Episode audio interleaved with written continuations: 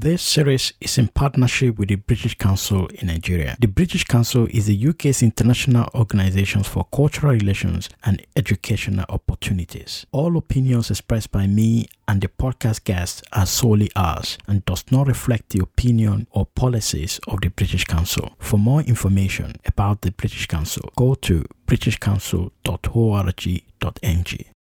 This episode is brought to you by JEE Client Services, jcs.ng. They support small businesses, corporates, and membership organizations with governance, compliance, and company secretarial services. JCS also help with administrative and business support, trademark and patent renewals, investors and shareholders management. If you have a business in Nigeria and you need to save your operating costs, you want to structure your business entity for growth, partnership, or investment, you need to go to jcs.ng and book a free consultation with them. That is jcs ng and book a free consultation with them. Mention Building the Future podcast when you do so.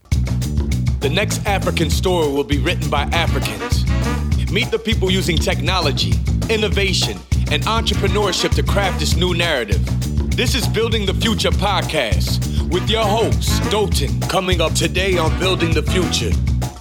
The business had only existed for one and a half years when um, Tiger Global reached out. The business had only been in existence for a few months when Chika Nwobi reached out.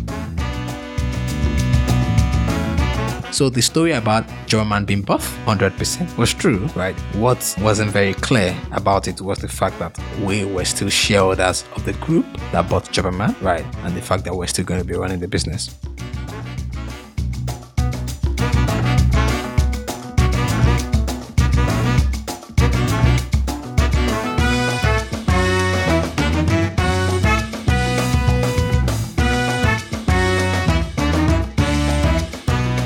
Guest today is Ope Awoyemi, founder at Whogohost and co-founder at Jobberman. There are very few businesses that really define the incredible story of tech startups in Nigeria. Jobberman is one of them. In this podcast episode, Ope shared the story of how Jobberman was founded in the dormitory of Obafemi Awolowo University in Nigeria with four students, how they got their first investment, moved to Lagos to focus on the business, got more significant investment from international VC, grew the business to multi-million dollar revenue and hundreds of staff, and then sold the business to a foreign multinational company. Ope is one of the few successful startup founders who have led their company from idea to exit in Africa. We also discussed key things that African founders need to consider as they build their business in the continent. Welcome to the show, Ope Thank you very much, Johnson. I know we were discussing just before we came online about how you got started with Jobberman and you it wasn't your first business. You are founder of Whogohost. You're also co-founder of Jobberman. But it looked like you started other businesses before then. So let's start with how did you ideate Jobberman? Okay, good. So Jobberman idea actually came on when um, I was trying to solve my own problems, right? I was a third year student. I was supposed to go on internship. As an engineering student, you As have an to go on internship. exactly. As an engineering student, you have to go on internship. It's compulsory, right? And we call it the SIWES Student Industrial Work Experience Scheme. Unfortunately, I didn't find any company that was going to take me. And this had nothing to do with me being skilled. I was a skilled web developer, you know, but then I just didn't find any company, right? So I decided to do something crazy. I entered at my own company. So you have a company already. Yes, I already had a company at that point in time. I was a student entrepreneur. So I entered at my own company. Interestingly, I wasn't the only one, right? There were three or four other people who also interned students. What was this company doing? It was a design agency, website design, graphics design, and the likes. Okay, let's go back. So it means I know a lot of people would have asked you about how Jobberman got started. I'm keen about you as an entrepreneur. It looked like you've been starting businesses before Jobberman. That's correct. You had this design agency as a third year student. Yes. Tell me how that got started. How what drove you into entrepreneurship as a student that was employing people and even employed your own colleagues? Uh, okay, I think that went pretty much beyond even uh, my um, entry into Obafemi Awolowo University, right? While waiting at home for the resumption date um, for my first year, I got involved in learning graphics design. I got really bored at home, so I just said I wanted to learn something. So Victory Ibioke, um, that was my graphics tutor. Then um, he taught me how to design graphics and um, gave me a one-hour class on web design. You know, and uh, pretty much I took all that knowledge and started, you know, practicing, practicing. You had access to a computer, do you? Yes, I think I should also mention that that really helped um, a lot, right? Um, we had a computer at home. Um, before you could know it, I was the only one using the computer for like forever, you know. So I started doing a lot of hours of practice using information online. Um, browsing online then wasn't that easy. We had a computer, but we didn't have internet, right? So I had to go to the campus, do overnight browsing. Uh, and I'm sure a lot of the people who got on internet uh, in Nigeria in the early days understand what that means. Yeah, overnight as well. browsing. Yeah. Half of the people there are either sending Yahoo mail or watching pornography. Or Exactly. So I have to do overnight browsing. You know, those were the days when I would see websites, um, save the website, literally save the website on a diskette because I wanted to check out the HTML markup of the page to see exactly how they got some effects um done. You know, those were the very early days. You go, you research, save it on diskette, and you go back home and try and do the work. You know, so those were interesting days. You know. Yeah. So that was how I started. I got proficient in a short while, right? uh, And I started designing for clients. And from there, it just made sense that I needed to have a company. So the first What thing I did, this? was 2004. Right. So you were designing website for clients. for clients. You were building, so a client that needed a website to be done, you're doing it for them and you're charging them for that. Exactly. Before you started university. No, in my first year in university. first year in The learning period was pretty much that gap year um, between secondary school and university. Okay. And then while you were at university, you were very proficient in designing websites. Yeah. There were very few people that can design websites. So it was quite easy for you to get into that market. Exactly. And you can juggle that with your academic as well. Yes, I did that quite well. I didn't do bad with that. Uh, at least I had a second class of. That's quite good. you know, so How did it now uh, grow to become an agency where you're now employing people? Okay, well, it's graphics design at first, then web design. You know, at some point you get to a level where there's a lot of clientele um, that you have to service. You start thinking of having other graphic designers, other web designers to join you. You know, some people are learning. You're trying to also build them and nurture them to become better. Then all the admin stuff starts coming in. It's discovered I have to do a lot of invoicing, a lot of follow up, a lot of prospecting as well, you know. So at that stage, it meant I needed to expand, you know. So I had to get someone for admin, then two people were, they were also learning and supporting the work at the same time, yeah. Were you doing everything remotely or you had them in a particular place? We were all in a particular place. I had a small office um, in Ife. In the Then- campus? yes, on the campus. So everything was on the campus. Yes. So most of your clients were students. Most of the clientele were on the campus as well. Of course, there were some clientele outside. I had a few clientele in Lagos, um, quite a few, you know. so you were the type that go to lecture in the morning and then resume back at your office in the evening, work till late, and then go back to the room and then go back to lecture in the morning. That's correct. And even during breaks, you know, sometimes when you have um, lectures early in the morning, you have like um, three, four hours to spare. You quickly run to the office and go do some work. okay, so I'm not trying to run a thread through the story now. So you have that going, you're making money, you have clients, and you have staff working with you. Yeah. And then you were supposed to now do your uh, internship, and you couldn't get a place to do internship. Were you actually looking? Because I was wondering how it's going to work if you had to do an internship and that internship required you to go to Lagos. How would you continue your agency? Good question. Right. I was actually looking for, and the reality is, even though I had a business as a student, the reality is most student businesses don't actually make a lot of money, you know. Of course, maybe enough money to fend for yourself, fend for three to 10 other mouths. But one thing about student entrepreneurs is the fact that the fact that they even started doing business while in school means they sort of have some level of ambition or some clarity about what they want to achieve out of life, you know. And in most cases, it goes beyond even the student community, you know. So I already knew kind of what I wanted. That's one. Secondly, like I said, most of your cli- clientele are on campus. So even when the school is on break, you pretty much have very uh, little clientele to deal with. So it's more like one of those things, you know, when you start very early, your life is just pretty much very different. You don't go to class when everybody goes to class. Your life is different. NYSC, you have to do NYSC, for example, and you still have to run a business while doing NYSC. So you just have to figure out how to juggle all those things, sacrifice more time. And yeah, that was it for me. I actually never thought I could do my internship with myself. It's a thought that's kind of crazy. Someone is expected to sign your logbook and all of that. You know, you're supposed to work in a company. You're you know? looking forward to working in a proper structure. in a proper structured company exactly you know i really wanted that experience and that exposure as well And you know, couldn't get that. and i couldn't get it So you worked in your own company, and that led you to a, a new epiphany. exactly If you, smart, connected entrepreneur, couldn't get a job, what is the prospect for people that are not like you? So tell me how that morphed into Jobberman. good during the um, internship period, one of the things that came to light, like I said, was the fact that if I had this problem, other people have this problem. That's one. And I saw a big opportunity in there. And I spoke to my colleagues who were also having the same internship, same issue, same problem, right? They didn't choose my own company as first choice, obviously. It was like their last choice, you know. But then when they got nothing, they discovered that they just had to, to make do with what, what, you they could get, them. you know. So I said, let's build this platform, right? And then we came up with the platform. Sorry, the um, colleagues that work with you became your founder or what? Um, no, they were working in the company. Okay. you know, so they were not my co-founders. Okay, so how did you? Okay, It's, it's a long story, so I'm gonna, I'm gonna get there.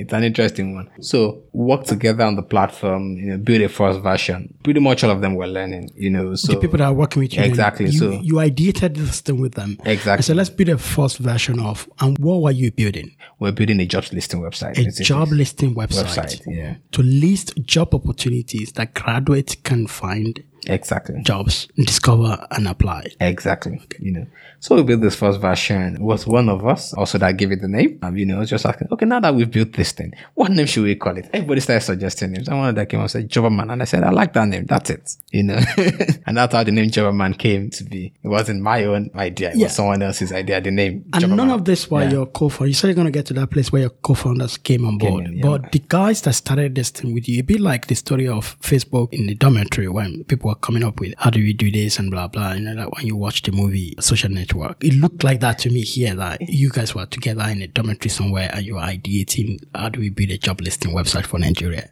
And what happened next after you built it? So you built a platform, you built a backend, or you got a template. So um, basically, it was me getting the template initially, right? Um, using my own design skills to build a very beautifully different. Let me put it that way. You know, um, front ender to it. So it really looked amazing. So it was it a in time. WordPress template? No, it wasn't WordPress. I can't remember the name of the script then, but it was one script I got online then, but it wasn't WordPress. And it was a job list uh, Uh, template. pretty much like a listing template, yeah. and then you just adjusted it. and- Exactly. And, then you built it. So built when you built it, the MVP was we can list jobs here. exactly. Just basically. And what was the next thing that you did? So after doing that, and a friend and one of the, my colleagues then came up with the name. I was already running the web hosting company by then, by the way. So part of the learnings um, during the IT period was to show them how to host website, which meant I needed to host the um, website we just um, built, right? Right. You know. So okay, we're gonna go back to the story of how you started uh, The web the hosting web hosting company, company, but we're not focusing on Jobberman. So you have a hosting company, and then you now hosted hosted on Jobberman, you know. So that was pretty much what we did. And um, the internship period ended as such. Nothing more. It didn't go beyond that, right? And everyone forgot um, about it. I kind of made a few moves trying to like talk to my hey guys, I think we could really do this as a business. Let's do this on that. Oh, sorry. So you built a website, you built a job listing site, no jobs there. You just left it. Yes, that was just it. Remember that I was on an internship, right? And the colleagues were also on internships. So as far as everyone was concerned at that point, right, it was an internship project. So just think about it like hackathons today, you know, people go to hackathons, group of people, some will code, some will add some idea or the other, some will be the guys who lead everybody else to, to get the work done, you know, and all of that. And they build this nice MVP and then they leave the hackathon three days after and that's like it. So pretty much it was like that at that point in time, right? Um, I had this old dream of, oh, build Jobberman as a big jobs website, you know. And somehow, I think the excitement fizzled out at some point. I just went back to focusing on my design agency and web hosting company, you know, until my final year in school. And then, um, Deji Adewunmi, my co-founder and CEO of Jobberman, walked up to me and it's like, okay, I know you have this jobs website you built. You told me about a long time ago. I'm not sure you've really explored the opportunities in here, right? You've pretty much just left. I'm like, yeah, I, I pretty much left it. Like you can see, I have a lot of things to focus on. It's like, oh, okay, I there's a lot of opportunity there, you know, and then he sat me down. We started discussing the opportunities, what's happening in India, not in India. He pretty much took it to another level. So this kind of person, like, he's one of those few people that I know that their ambition, right? It's on a different level. The ambition to change the world, to do something great for themselves and for society, you know, it's, it's really on a different level. And it's been like that, like, since I've known it, you know. There was something interesting that we did while we were in school, even before Jobberman. Deji told me and a couple of other guys said, let's do an award ceremony for the top 30 under 30 entrepreneurs in Africa. And we're going to do that in Arusha, Tanzania. This were boys in Ife, like Osun State, Nigeria. Thinking about how Thinking to do about something in Tanzania. to do to organize a Pan African Award ceremony in Tanzania, and we did a budget of $500,000 for this. It sounded like we were crazy. And maybe we were crazy and we couldn't get $500,000, obviously. Did you right? make move to do that to get We it? made a move and we got $10,000. Yeah, that's a, that's a move. you know, we got ten thousand dollars, so we got somewhere. we just didn't get quite close. It's kind of I digress there, you know, Yeah. but just kind of show you the kind of things we really wanted to do even while we were students. And it's like, Opeyemi, I think we should really do this. I'm like, yeah, Deji, you've got a great point. The opportunities you've shown clearly explains the opportunity in Nigeria and why it's a now or never kind of opportunity. I'm very happy that I listened to him that day, you know, and that was how Jobberman officially kicked off as a business. What happened then? So you had this conversation. You have the website already running. Nothing is happening there. Did you kind of inspired you to say we can take it to the next level? Showed you what is possible. After that conversation, what was the next step? So basically, it was like, let's do this together. Um, we agreed on terms, on a few things. You know, I had some of my own ground rules. You know, I was a little bit cocky. Because you thought you built it, Yeah, and you they know. can't do it without you. yeah. So I was kind of clown some of things I wanted, blah, blah, blah. Let's do this, let's do this. No fundraising. By the way, one of the conditions then was like, Deji, we're not doing any fundraising. I'm not trying to raise $500,000 now. I'm trying to build this job, man. Right. And that was clear. They said, okay, no problem. No fundraising. We're just going to do this. Before What was the revenue model that you guys have in mind? frankly, when we kicked off, we were kind of a little bit flexible and how we wanted to make money out of it. We really felt number one, it needed to be done. And someone needed to do it, and that would have to be us, right? Um, we just knew that okay, you could make money from employers or from job seekers, but you could always figure that out later on after you've built a sizable platform of both job seekers and employers. So you want to build an audience first, and then you figure out the revenue later. But that presumes that you have some money to keep going, or you have some resources that you're going to use. How the founders doesn't need a lot of money to get to that place where you start making money because you don't want to raise initially. Well, um, remember that I was running a web hosting company and the design agency, so pretty much we're applying money from that source into the business. Right. So you were funding it from an existing business Exactly. that you have. Exactly. And all of you are still students then, so you don't need to be making money to Yeah. be paying rent and Exactly. stuff. So you're not was, paying rent. Frankly, it was not a lot of costs, just hosting costs majorly. and the Um, hosting can be done through your We'll hosting. Right. So your major cost is hosting. That is sorted. You don't have to get salary because I'm driving at something here. A lot of people want to start businesses in this part of the world, in Africa, majorly. And one of the key things that barrier that they put to themselves is funding. And they say, okay, if I don't have funding, I can't start it. But you figured out something. You have an existing business that you're using to build an high growth business. And then you also have a way of reducing the cost. For how long did you do that? we were kind of lucky. I think Only had to do that for one year. I think the business had only existed for one and a half years when um, Tiger Global reached out. The business had only been in existence for a few months when Chika Nwobi reached out.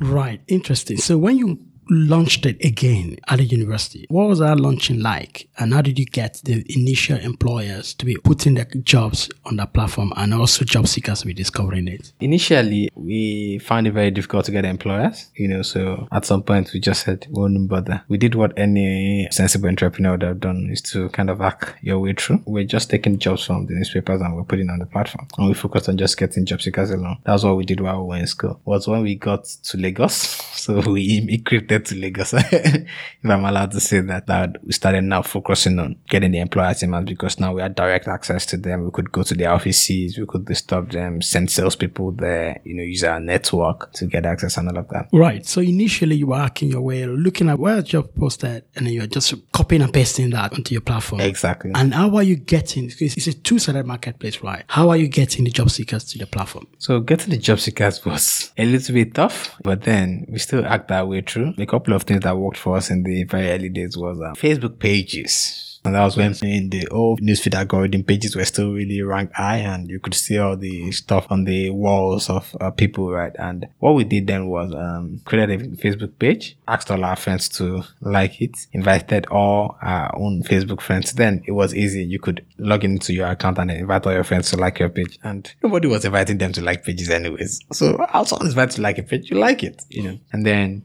we didn't have a lot of friends. We're not popular. 100 friends, 50 friends, 70 friends, you know. But then we had a lot of female friends who ask our female friends, Oh, I need to do this. This is what I'm trying to do. Come and log in into your page for me. And of course, female friends had a lot of admirers, which meant a lot of friends compared to the guys, you know. Those were not the days of when you had internet celebrities. Yeah. So it was only the girls that Yeah. had a lot of friends. Not these days of 5,000 friends when you don't even know any of them. You knew course. all your friends. know. Yes, true. So the girls would log in uh, for us, would invite all their friends to like the pages. We did that a lot, you know, we did that a lot, you know. SMS marketing really worked for us then too. It was very early in the days, not now when nobody wants to get bulk SMSs. Then you were special if someone even sent you bulk SMS, like, I didn't even know you sent it, but you just got this wonderful SMS. So we did a lot of that, sending bulk Facebook marketing. I think those were the two things that worked for us. In fact, the things we spent money on, apart from like hosting, we actually spent money on getting some good SEO work done by a, good guy in South Africa. Then it was one of like the top SEO guys in Africa, and it was based in South Africa. I can't recall his name top of my head now. I think we paid four hundred dollars or something for the SEO. We we knew that it was just the right thing to do. A lot of people just designing websites. They were not focused on SEO. They were not focused on good design. And you know, we needed to get all of that right. Design was also something that worked out very well for us. My design skills paid off there. I think at that point in time, when you look at job websites, you could say that this job Jobberman guys were serious because the website just looked very professional and clean compared to a lot of websites that you would see online at that point in time.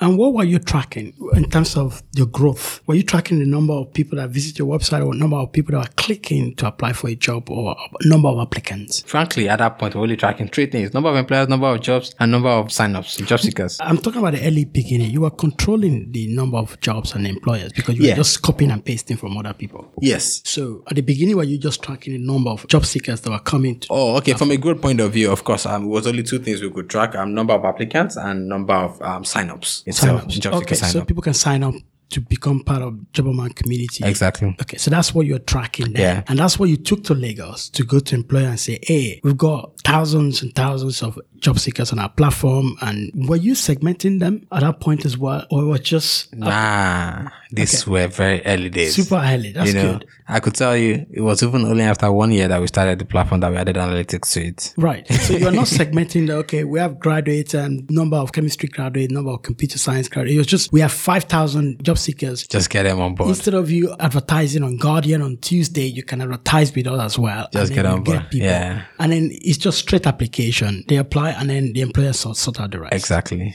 When did you start making money? Good. I think we started making money just a few months after Tiger Global invested in us. That was when we started making real money. No, I think we started making some money even before then. Pretty much when we moved to Lagos and we moved to Lagos um, early 2010, and we started making money, but it was not a lot of money. And uh, the model was very straightforward. The model was free for employers, always free for job seekers. But then if the employer wanted us to do a little bit of more work in sorting and um, shortlisting, we did all of that manually. There were no ATSs then. We didn't, there were no auto parsing of CVs like we've got today, no relevance scores, like all those fine, wonderful stuff. We didn't have all of that. Which is then. quite good because that's how you start. Exactly. A lot of You do things that don't scale, basically. All the complicated automation and APIs and stuff. Whereas you need to understand what you're doing. Validate Exactly. your business idea, validate the process, validate some of the assumptions that you have, then automate them Yeah. after you validated that. I think uh, one of the learnings from those days was for me, and which I still owe there till today, is the fact that no matter what you're trying to build, there's an MVP for it. I've met a lot of entrepreneurs who say the kind of thing I'm trying to build, unfortunately, the smallest version of it has to be this size. And this size is like, has to be like a million dollars investment. I'm like, okay, good luck to you, you know. But I think for everything you want to do, there's always a very little MVP to it. Sometimes the MVP could just be even asking questions and getting people to pay for something that does not exist, you know. Yeah, whatever. There's always an MVP to it. Yes. So you started that lean and you built it up and then you started making money from something that wasn't scaling. It's, what you have now in Jobberman is totally radically different from what you started with, but it's an incremental growth. You're very correct. Let's talk about how you got your first investment. You said Chika Nwobi, one of the top entrepreneurs and investor in Nigerian ecosystem. He reached out. How did he get to know about you whilst you are still at Obafemi Awolowo University Ife as a student running this business? Chika is a wonderful guy and he's got some funny traits. Um, I think I have some of those traits too. Traits that are very contrarian, let me put it that way, to what other people uh, do. Like, Chika doesn't invest because TechCrunch says to or because Gartner said do it this way. He kind of trusts his instincts and he goes a little bit to do some things that are like weird and something you don't find other investors doing. So Chika just left um, as CEO of MTech, a company that he was responsible for building from scratch and to public, right? And I guess he was just kind of looking for something to work on. I think he got involved with government and something on jobs and all of that. Then he started looking for people who were doing stuff on jobs. Um, everything I'm talking about is what he told me, right? And then he goes online, does his Googling and find this Jobberman right on top of the search engine. Oh, look at these guys who are the founders. You know, I think he saw one article, saw Deji's name, saw my name, Lekan's name. I was like, okay. And then he goes to the website, signs up as an employer, you know, and it was those days when we really didn't get a lot of employers signing up. So, you know, you notice every single employer sign up like, ah, Chika Nwobi has signed up as an employer. We knew him who he was, by the way, you know. You knew he was. He was, by the way. When we were trying to draw the top 30 under 30 gig thingy, he was one of the people we knew that like were top 30 under 30 entrepreneurs in Nigeria, you know. So we had even actually sent an email to him before on a different project, like two years before that. Yeah. That he ignored the email, you know, he didn't respond to the email. And um, it just so after he signed up as an employer, nothing happened then. Two days after, I just reached out. Like he's interested in meeting us, likes what we're doing. So that's like typical Chika. It doesn't need like someone to introduce him to an investment before he makes a move. He feels it's the right thing, you know. You don't have to pitch to him pretty much. Mm-hmm. He pitches to you. so he said he wanted to meet up with you and he came Yeah. all the way to Ife. He didn't come. We told him that we were going to come to Lagos. so we went to Lagos, had the first meeting with him. The meeting went very well. He wanted to understand our numbers, wanted to understand what we're trying to do, how far we've gone, why we're doing what we're doing. You know, they had a good time. And a good lunch as well. He paid for lunch, you know. so we went back to Ife, you know. Then when we go back to Ife, he made us an offer that he wanted to work with us. He was ready to invest in the business. He's going to support us. But you were not looking for funding. We're not looking for funding. That was the interesting part. So for the first funding and the second funding, we never looked for any. Right. We're very focused on trying to build the business. You know, very focused on trying to build the business. So um, you just made an offer based on the fact that you liked what you're doing. And Yeah. you said, okay, I want to invest and this is the valuation I think you guys should Yeah, be. Exactly. You negotiated with him. Exactly. So when he made that offer, for us, it wasn't really about the valuation. What we're very keen on was we already knew anyways that it was hard to kind of crack the employer space, you know, and we had not been successful up to that stage. We had only been successful in cracking the job seeker space and we were seeing growth, good growth. We're already at top 50 most visited websites in Nigeria, even as students. So we already knew that, yeah, this is something that was going somewhere. And, um, so we told him that he had to be the first CEO of the business. That was the condition for You us told him to be a CEO of, the, business. Yeah. You had to lead the business. As an investor, you ask him, Investor okay, we to and, yeah. and run a business. Yeah. So it was it was not a new concept in fairness at that point. And we already read Tony Hsieh's book about um Zappos and we you know the fact that Tony Ishi was not the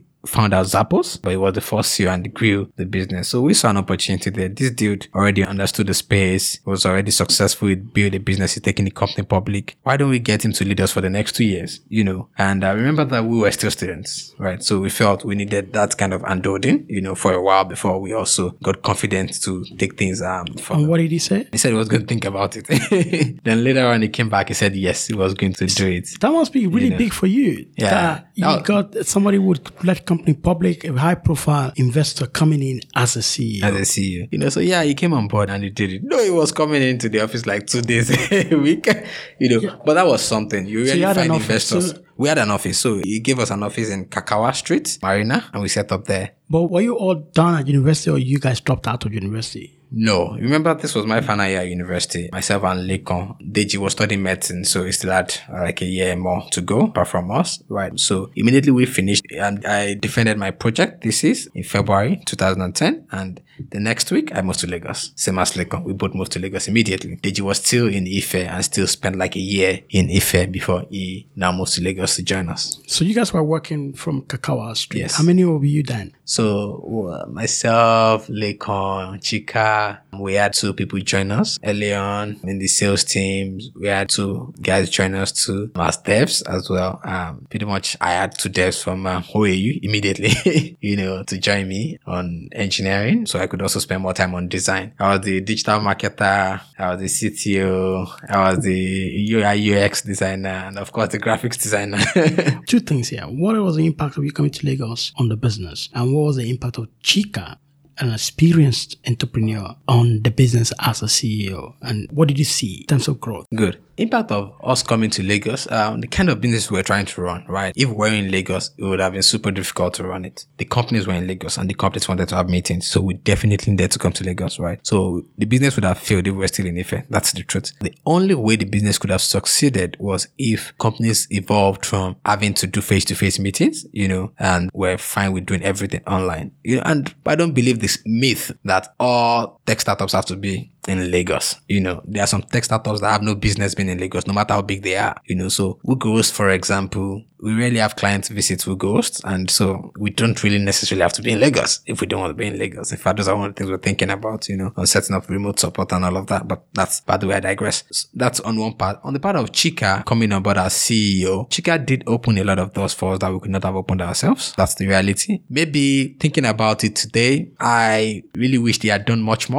You know, I'm just being greedy, I've been over twist, but even the little that it did, the results that we got from the little that it, it did, we couldn't have gotten it anywhere else. That's the reality, you know. That's what most people fail to understand. So for example, it was very instrumental in getting us to partner with MTN, who really helped us in the very early days. We signed a deal around um, marketing jobs via SMS alerts. MTN really spent a lot of money pushing and marketing the SMS alerts powered by Jobberman. You could imagine what that did for a small brand like us when you open the Tuesday Guardian and then you see an MTN advert on the first page and I see powered by Jobberman on that. On radio, you hear the same thing. On the billboards, you see the same thing. That was big. That was Oh, really and big. so people were thinking that you guys had so much money you were doing the advert, but whereas you were leveraging on network and uh, partnership. So one of the things we got very good at, like I told you, was growth hacking. And pretty much what most people don't understand is um, we're one of the very well-known startups in Nigeria, but we're also one of the very well-known startups that have raised the least money. How much did you raise in total? I think in total, till date, you know, total outside investment into Jobberman, even after the merger and all of that, it's less than $5 million.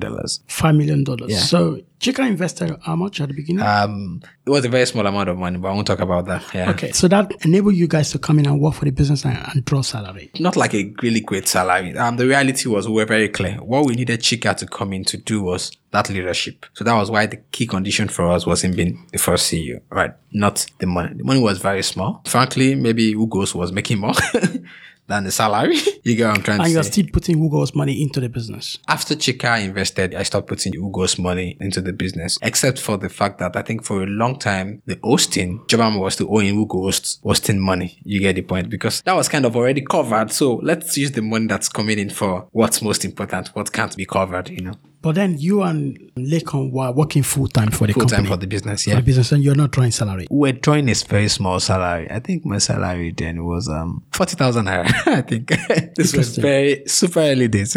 Interesting. And then a few months after that, Tiger Global, an investment firm Yeah. based in South Africa or in, in New York. New York. reached out to you Yep. by email to say, hey, we like what you're doing and let's have a chat. Or how did that go? well, they reached out by LinkedIn. By LinkedIn. Yeah, they reached out to me. I saw it. I googled them. I didn't find anything online. Like I just kind of checked the website directly, tigerglobal.com. I didn't find anything. I felt were a scam. Like you know, like they've come again. You know, so I kind of mentioned it to Deji. Like, oh Deji, look at this. Scammers have come again. Deji goes does his research and he comes back and says it's not a scam. It's a real company. They've done this investment here and there, and I think we should talk to them. So we started And engaging. by that time, they've not invested in Iroko because they did the same thing to Iroko. No, they had not yet invested in Iroko then. Right. Then you reached out back to them and said, Yeah. okay, let's have a chat. And what happened after that? So pretty much after we reached out back to them, they that okay, we could talk. The discussions went really fast, and then they told us that they were coming around in like the next two weeks to South Africa, and they could just do a stop by Nigeria. So they came around to our office, had a few discussions. With Chika as well. Chika uh, was there as well. CEO. Yeah. Yeah. Chika was there. Had a few discussions uh, around what we're trying to do, Chika's involvement and all of that. They also wanted to understand what that meant for them since Chika was involved and all of that. And um, right after that meeting, they, they made the offer and uh, yeah,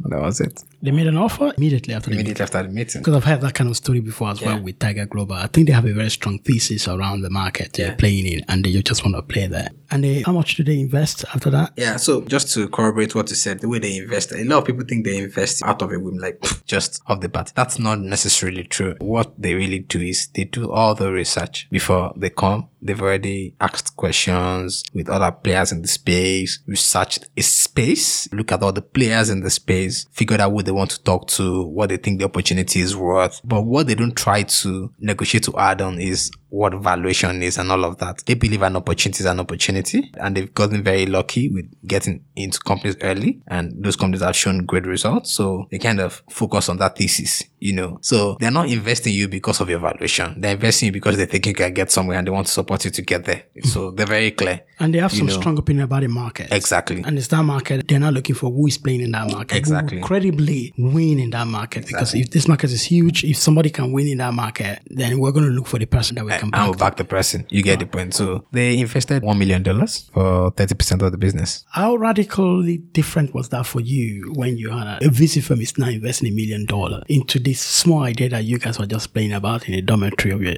of your uni? Well, a lot of things changed.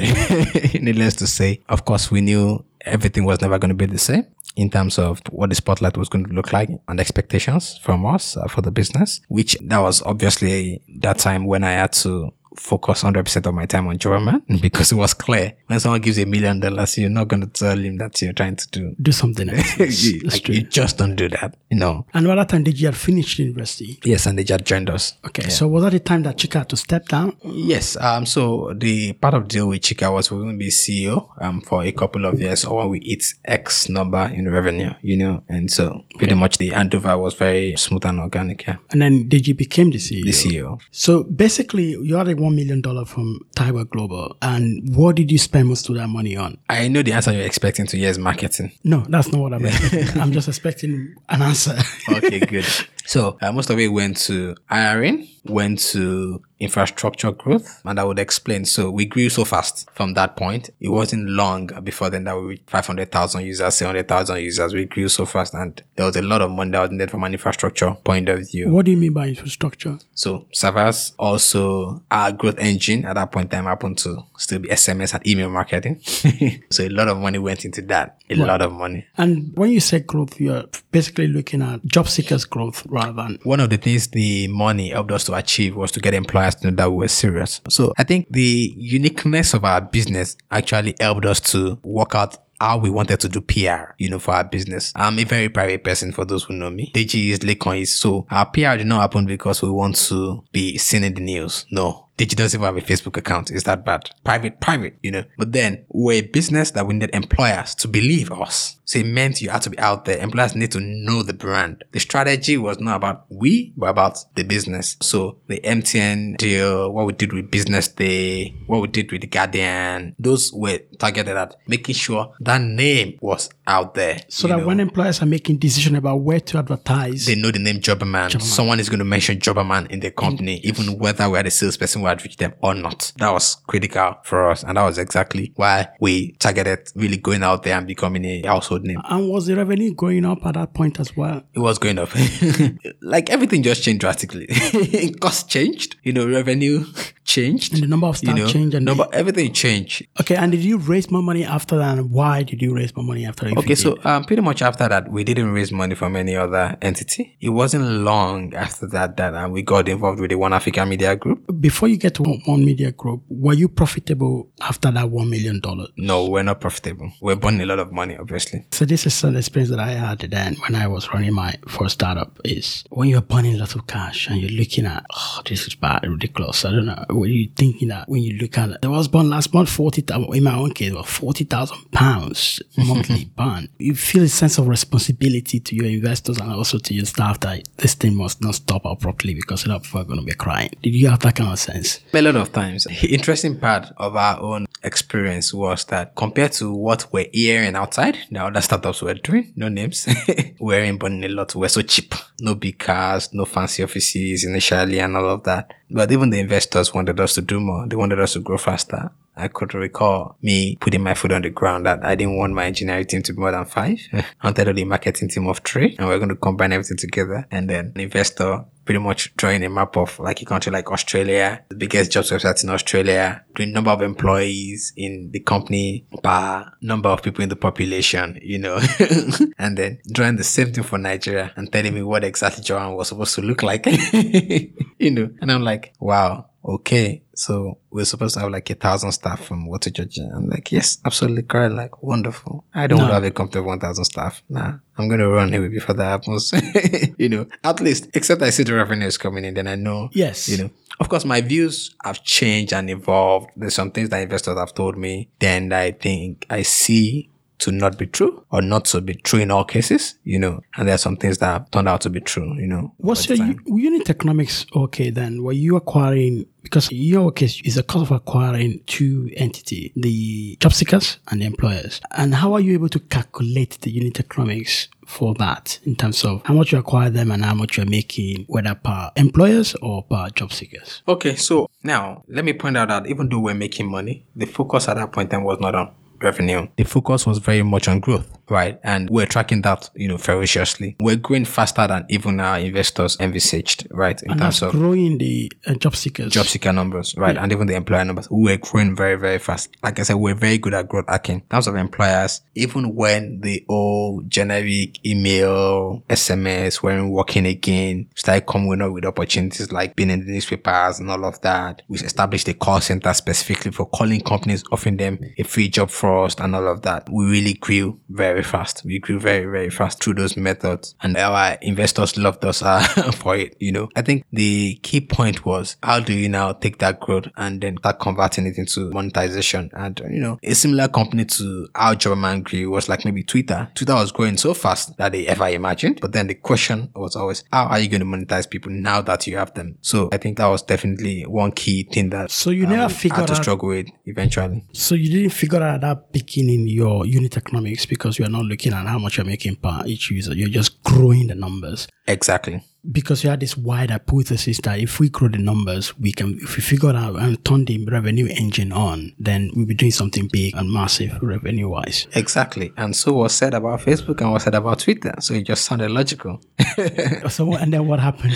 What happened? Hmm. I think um, for us, it's pretty much a unique story. We as founders at least understood one thing that when investors tell you to grow, grow, grow, grow, grow, don't worry about money. It comes at a price. You're going to get more money, but the more money is going to come at an expense to you as an entrepreneur from an equity point of view. I think that's what most entrepreneurs don't um, realize, you know, that when you're asking for a lot of money, I spend a lot of money. What you're saying is come and take my company from me. So you have to marry both together. You have to consider and wait and be sure you're doing the right thing or how you balance it. Of course, what happened more was we raised more money from the same investor because they were so happy with us that we didn't really have to start asking anybody else for money. Oh, come and take the money. The money is always there. We were encouraged. Because investment is also a business. Exactly. And it's in the interest of investors to double down on the winners and get more Exactly. equity in that winner because Exactly. then they can get exit, they can get good returns on that investment. Exactly. So they doubled down, you know, that was just it. They doubled down basically, you know, and, um, after they doubled down on the business, came to a point in time when Tiger looked at, um, their portfolio in Africa and they felt there was a need to merge within the One Africa Media portfolio. So that was how One Africa Media came to be. We had Jobberman in the job space. We had Cheki in the car space. We had Private Property in the property space. In Nigeria, we also had similar structure in Kenya.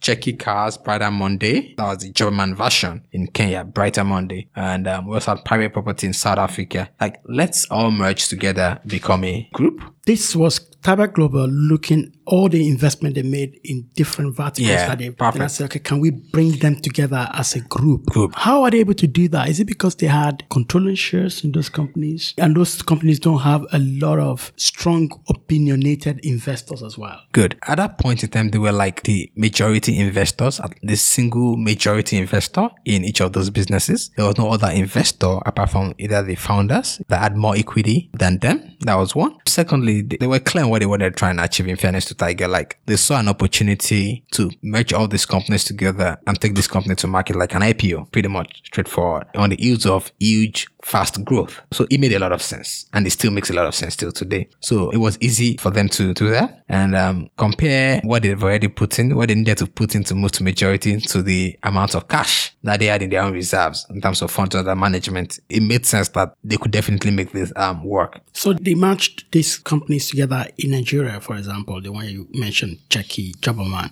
which other one? Private property. Private property. So they brought them together under one media. One that- Africa Media. one Africa media. And it's that with other companies in, in Kenya as well. So it became One Africa Media. It's an African company, right? Not a Nigerian company. So they brought together all these brands in the respective countries under that One Africa Media brand. So One Africa Media became, out of the bat, the biggest classifieds holding company in Africa. because there's a lot of similarities in all of these companies. Exactly. So when they were making the investment, they were quite strategic that they're investing in similar companies that, Exactly. can, that can share learnings. If you look at what Jumia tried to do with the whole food, car, house, it was pretty, and you know, Jumia did jobs, by the way, they just did it in Nigeria, ostensibly because of Jobberman.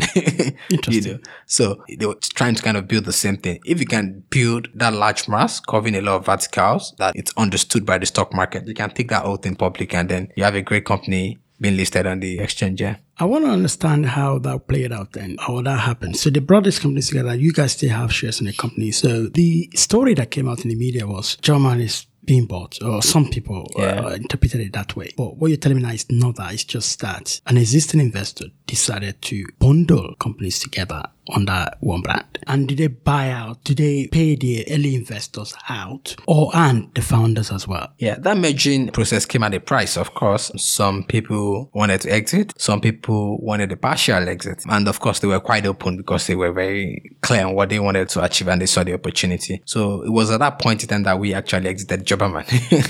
Oh, so when they approached you with this, we want to bring everything under one brand. And then you guys said, okay, this is good, but we're out. well, that sounds more like, oh, I'm getting out of here because this is a bad idea. No, like you said, this is good, but then this is how it's going to happen because they were going to put everything under one brand. There was no way they could do it except they had 100% ownership of Jobberman anyways. Right. You get the point. So you could only do it if you own, or if the entity you're taking into the public owns those companies. 100%. Is that how it should, could have worked? Because it could have worked that, okay, they own significant shares in the company, but everybody's under one brand. But that means they could have only listed their own shares. No, You can't- except you can't if list you list shares. every shares, except you list. Okay, was the plan to list publicly? Exactly. Yeah, okay, well, even that, I think they could still list So- so- so- because you want to exit as well at one point, and to want to get everybody wants their own shares to be liquid at some point. Exactly. But it's possible we didn't want to do it that way. So the reality is, except you own a company 100%, there are a couple of things you can do. You can't sell other people's shares on their behalf. You can't decide how their shares are going to trade or they're not going to trade. To do that, you have to put everything under one entity and you can take that one entity or even convince everybody to take that one entity. But of course, it's easier saying, let's work together as shareholders of One Africa Media and Yes. One Africa Media to the market. Yes. Not that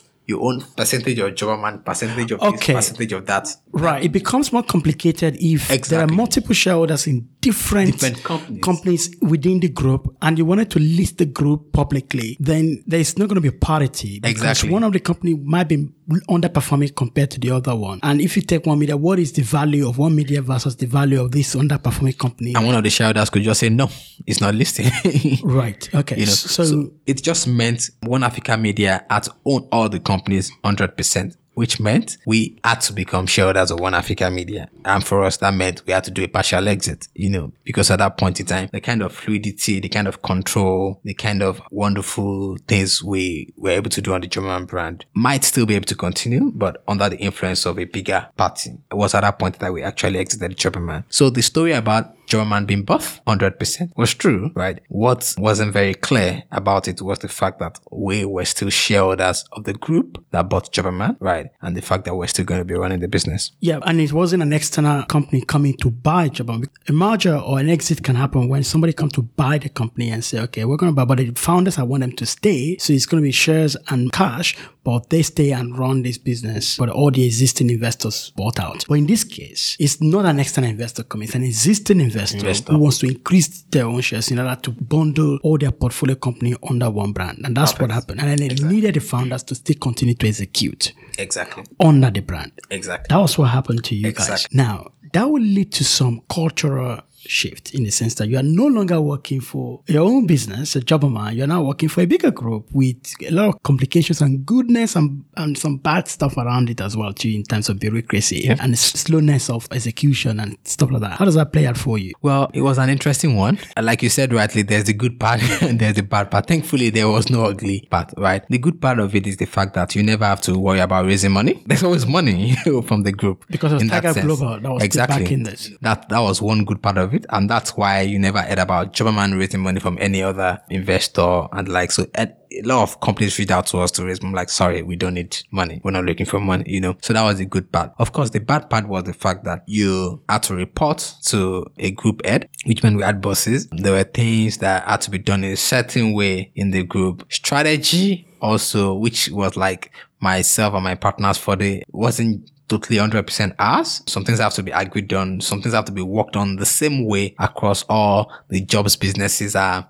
in the group, you know, across Africa. So yeah, those kind of things change. So like we're the guys who before we could just say, you know what? We're stopping to spend our money on Google marketing. We just want to stop giving our money to Google. Try Facebook. Stop Facebook. Let's try WhatsApp. Stop WhatsApp. Let's try some new network that nobody's trying now because we can get better conversions. Because we're having that nimbleness. Exactly. We could do all those kind of things. We could just try strike a deal with Lagos State government and do something really crazy out of the bat, you know. But now you used to get approvals and all of that, you know. So like there's the good, there's the bad, you know. But of course, um, one of the other good things was that it gave us the confidence that we were going to win regardless even if we moved down slowly. So what we try to do as founders, you know, would find themselves to now become employee executives was kind of balance it right? Making sure we could still innovate. We could still do a lot of stuff, you know, as founders and, you know, a lot of stuff were agreed upon early on so that we don't find ourselves having to get approval for every single thing we had to do. So, so that was it. But, um, it worked out well. So it was like your baby is now mature.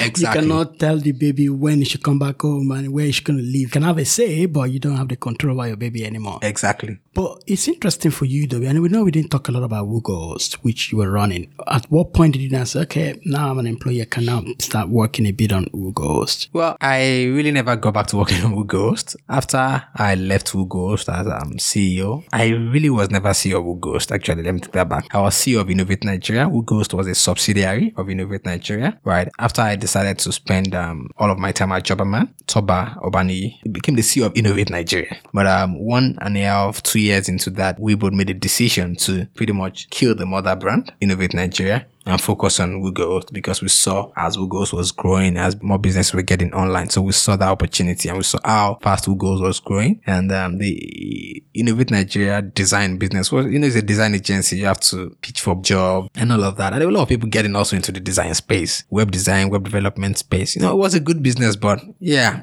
was just like, no, this is not scalable. This is not what I want to do. You know, I was very clear on that. No, scalability, scalability. My experience with Jobberman taught me a lot of things around how well you can be rewarded if you grow big. And for a design business, you have to do the work every single month. Mm-hmm. You have to acquire the new customer fresh every single time. It just didn't make sense. Like this was kind of business wanted to be for a long time. And we said, you know what? Let's focus on Whogohost. Let's kill the mother brand. And it was a wonderful that the same brand who bet Jobberman, the same brand who bet Whogohost. Now let's just retire this brand. So that's how Whogohost came to take it, the life of its own. Okay, and then now you're still working a bit with Whogohost or you're, you're not working? So I, I became the chairman of Whogohost. That's what I've remained so far. I still continually support Oba at Whogohost. How do you spend your time these days? And well, uh, these days I split my time between my family. I think I've become a family man a lot lately. You know, my family spend a couple of hours with Toba, mostly on the phone. And when I need to attend some strategy meetings, I do go to Whogohost um, as the chairman. You know, it's my duty to also support the business, but I don't really get involved in the day-to-day running of the business in any way. And I've not for like the last six years. Spent some time at Jobberman, though that's reduced to the various minimum nowadays, you know, since I no longer work in Jobberman full time. I have a couple of things I'm also working on outside that. I've also got a non-profit in the healthcare space that I'm passionate about. I'm passionate about student innovation as well doing some work uh, on all that. I think I shifted from trying to kind of focus on making money to supporting other businesses founded, supporting businesses I've invested in, and also doing the things I'm very passionate about, like um, student innovation and healthcare. Are you investing, actively investing, or are you raising a fund to invest?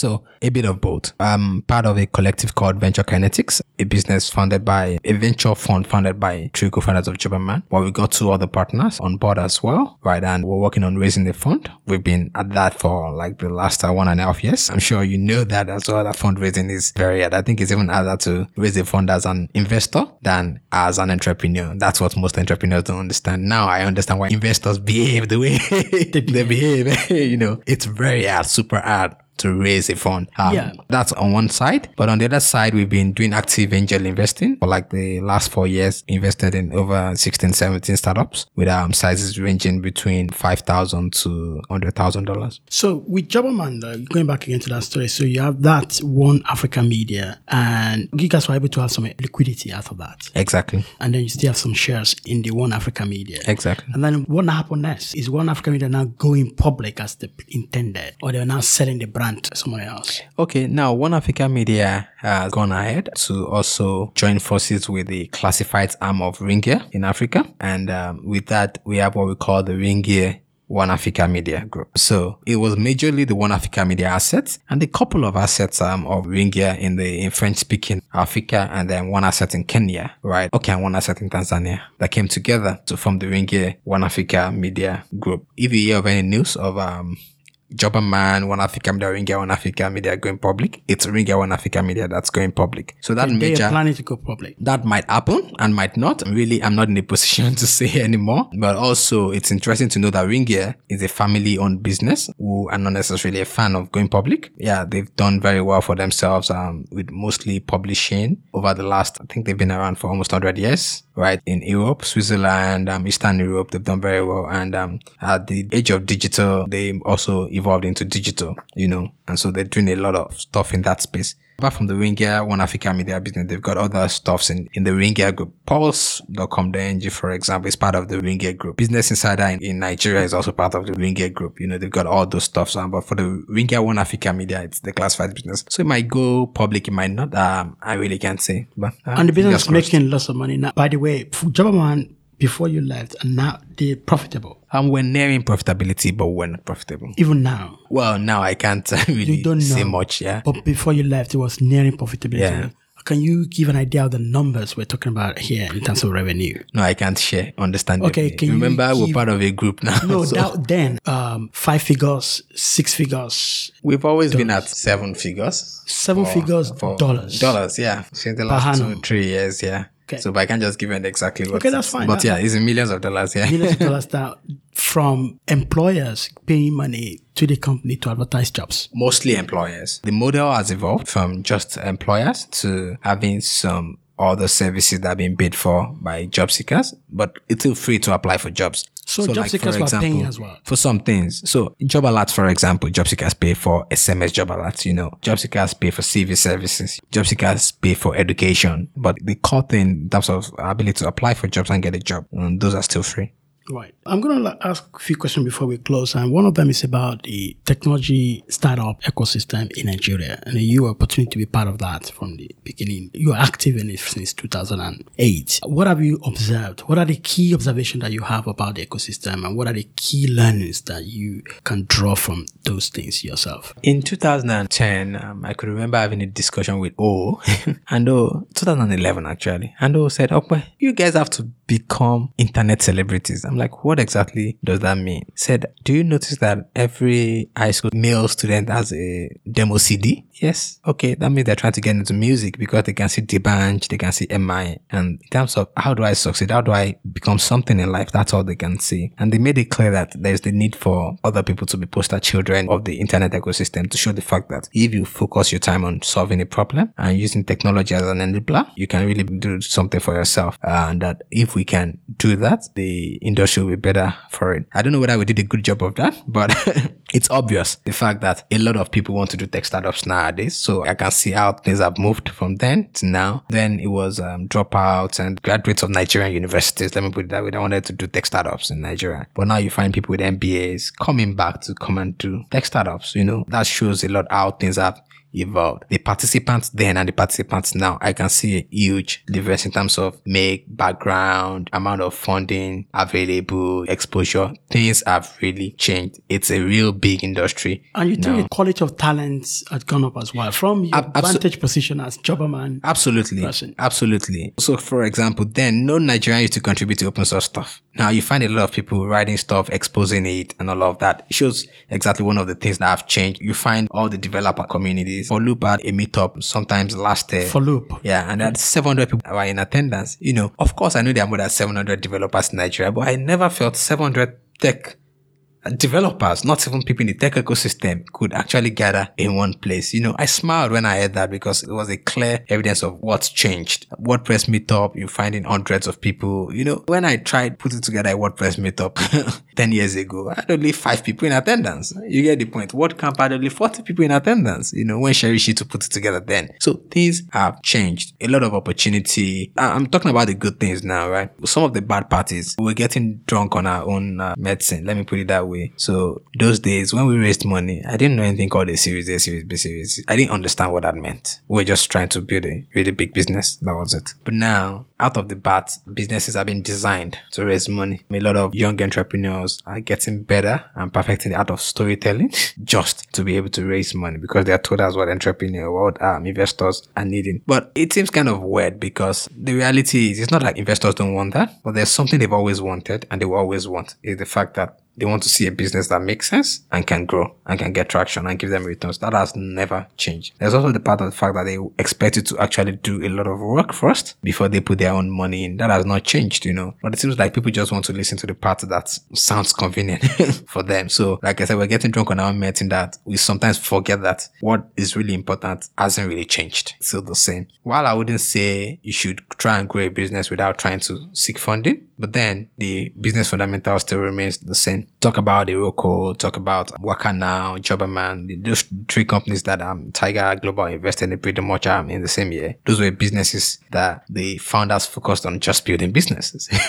you know. But there's something similar about those businesses, by the way, which again is one of the challenges of a lot of businesses having in Nigeria is those three businesses you mentioned, they were given a lot and enough money to execute. You're right about that. Yeah, so that means that they can focus on growth without having to worry about paying their rent, You're without right having about to worry about this business going to die tomorrow. They had enough runway to try, fail, stand again. Like you were able to focus on growth without worrying too much about revenue because you had a million dollars. And the same with Iroko and Wakanow. Um, and I think it's a testament on the fact that businesses that are doing well need enough firepower to run quickly. You're very right. Though there's something that is also important to point out, right? That there were some metrics on ground before these investors came in. Unfortunately, those things have changed now. When I say they've changed, metrics are still needed, but more metrics than then are now needed. So there's this popular that 1 million has become 10 million. 10 million users now is 100 million users, you know. So the kind of funny we got at 40,000 users. That was the number of job seekers we had on our platform when we raised a million dollars, right? You might need 500,000 users to repeat the same feat, or maybe 1 million, 2 million users to repeat the same feat today, or maybe 10 million. You get the point, you know.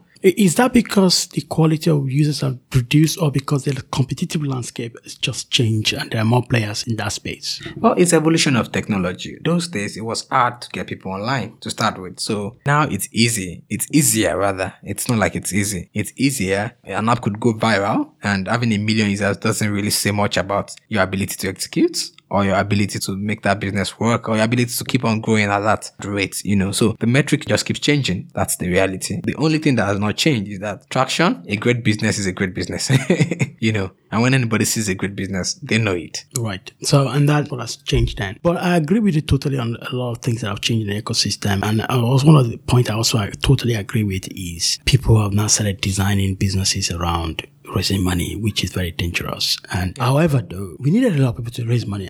To be honest, and this might be contrarian, we needed bad businesses or bad founders to raise money as well, to some extent, in order to a what you talk about, um, the, the celebrity culture of around tech businesses because we needed a lot of money to be in the ecosystem so that people that wouldn't have founded startup would come in, like people that already have a good job and mobile in G or a bank and can think about that guy that raised money. Look at it. It's not good. I can do something better and I can jump into the free as well and do it and raise money. But when there are not a lot of people raising money, it freezes out good talent to want to come into the ecosystem. But also bad founders or bad companies that raise money and die, there's an effect that they have on the ecosystem. It can be bad effect, but also the talents that come out of that and can do something better later on. it's good you corrected that because when it comes to bad founders, yeah, I'm not sure there's like a mode of what a founder is supposed to look like. That's true. That's true. you get the yeah, point. I think so, it's the wrong word to say. you know, bad founders. yeah, you get the point. So yeah, some companies have also failed, um, you know, and uh, rightfully so for different reasons. Yeah. But then, yeah, so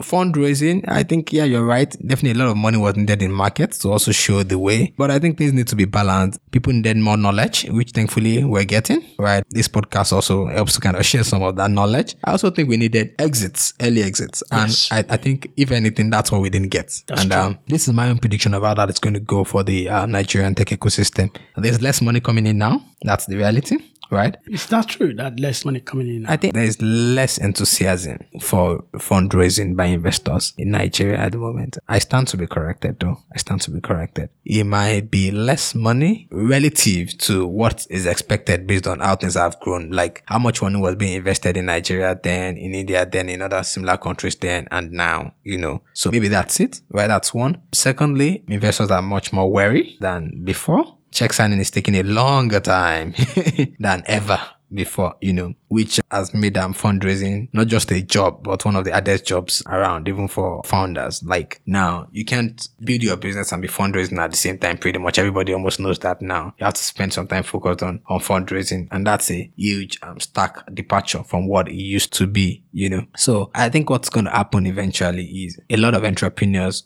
will start being contrarian again and start building with less funds. Right. Right. And start figuring profitability out of the bat at first. And once that starts, investors will see that happening. They will start rushing in into investing in profitable businesses. And once that starts again, a lot of money will start coming Co- in coming again. after, and then the whole cycle will start again with more entrepreneurs coming in into the space because they can see that money is coming back. again. So it's just a cycle and it keeps happening and it keeps happening. I think I agree with you on that one. Yes, I agree with you on that one that there will be a circle. Yeah. But what I'm not sure whether the place we are in that circle now, Oh, whether, okay. whether there's less money coming in. But I think you might be right in the sense that relatively compared to where we should have been in Been, terms yeah. of the growth of that money coming in, we might be it might be less. If I just seen the fact that in terms of um, number of founders getting the money, I like to consider that as less money, no matter Yes. how much the money is in millions of dollars, right? So, like I also tell some entrepreneurs who ask me my frank thoughts around this. I tell them that the way the market is, is like it's an exclusive club. It's an entrepreneur's market. In reality, the entrepreneur chooses his price, but then it's only entrepreneurs that get invited to the club that even have the opportunity Yeah. to even choose their price. The others get ignored and I can't say rightfully so, but yeah, they just get ignored. Like some people can pitch, pitch, pitch, pitch for years and then nobody's ready to put the money in just because And to be honest- doesn't add up for most investors. to be honest, it's not only in Nigeria that happens. It happens in most ecosystem as well. It's an exclusive club. So people only invest in people that they can relate to and that they know or that's been introduced to them one way or the other. Even in London, fundraising is startup ecosystem is very small and it's exclusive. The valley as well. So when founders get frustrated that, oh, the same money is going to this kind of founder, it's just like that normally because investors, number one job of an investor, like Warren Buffett said, is don't lose money. And number two rule is never forget the number one rule, which is don't lose money. I forgot what number one. So they don't want to lose money. They want to invest in something they're familiar with or people that they're familiar with. But I think we've had a good conversation here. I want to go to the fire round questions where I ask you four questions and I just need good answers to that. So yes, I'm putting you on the spot now. Again, this might be a hard one for you to answer because you're not actively running a business now. But what is your biggest business pain point at the moment? Getting Or- or customers. Get it for which of your business? Um, well, everything. For Whogohost? Goes Jobberman? Getting customers. Getting customers. Okay. and when I say customers, not users. Let's be very clear. People that are paying you. paying customers. paying correct. customers. Okay, that's Getting customers. That's what you've got to now. okay, what is your number one growth metric? Okay, I guess I'll talk about um Whogohost. Yes. Based on that, um, is average revenue per user. Average revenue per user. Yep. And how does that work normally? So people pay per month for a particular hosting package. Pay per month or pay per year. Pay per year Yeah. for Yeah. hosting package. What is the uh, entry point for your hosting package? Four thousand naira per year. 4,000 naira per year. That's pretty small. That's- Pretty small, exactly. yeah. Which book are you reading at the moment? Two books. I'm reading um zero to one again. That's one. And I'm reading a book by Max Lucado, Applause of Heaven. Again. Apples. Of Heaven. Apples of heaven. Applause of Heaven. Applause of heaven. Yeah. Okay. Which business is getting you excited apart from any of the business you are involved in? ah, it's something I don't want to talk much about, but it's in the fintech space. Which business is that? Which business is that? I don't want to talk about it. Why? It's getting you excited. Talk about it. It's it's a stealth business. Let me put it It's that still way. stealth. It's still in stealth. Okay, what is that business doing? Pretty much is looking at a new innovative way of doing transactions. Doing Peer to peer. Yeah. Peer-to-peer transaction, Transactions. um, not digital banking or whatever, just peer-to-peer. Peer-to-peer transactions. Yeah. Peer-to-peer. So is step mode. Are you involved in it? Are you investing? Somewhat involved in it. Yeah. Involved or investing? Investing Actually. Or is that a new incarnation of you coming out now as a No. founder of a peer-to-peer? no, that's not it. Right. But that's good. It's been interesting having a chat with you. I'm very sure that of people that are listening to the podcast will find you very interesting as well. I want to know your story and now know a bit deeper about how you got started and what you did. I hope you enjoyed it. I did. Thank you very much, Doctor, for having me. It's been um, an exciting time. Great. I think I spoke too much than I typically do. Yeah. So yeah. That's what most people say. I think I get people drunk. Put something in your drink and you start talking. I should have known better. Thank you very much for having me. yeah, great. It's a pleasure.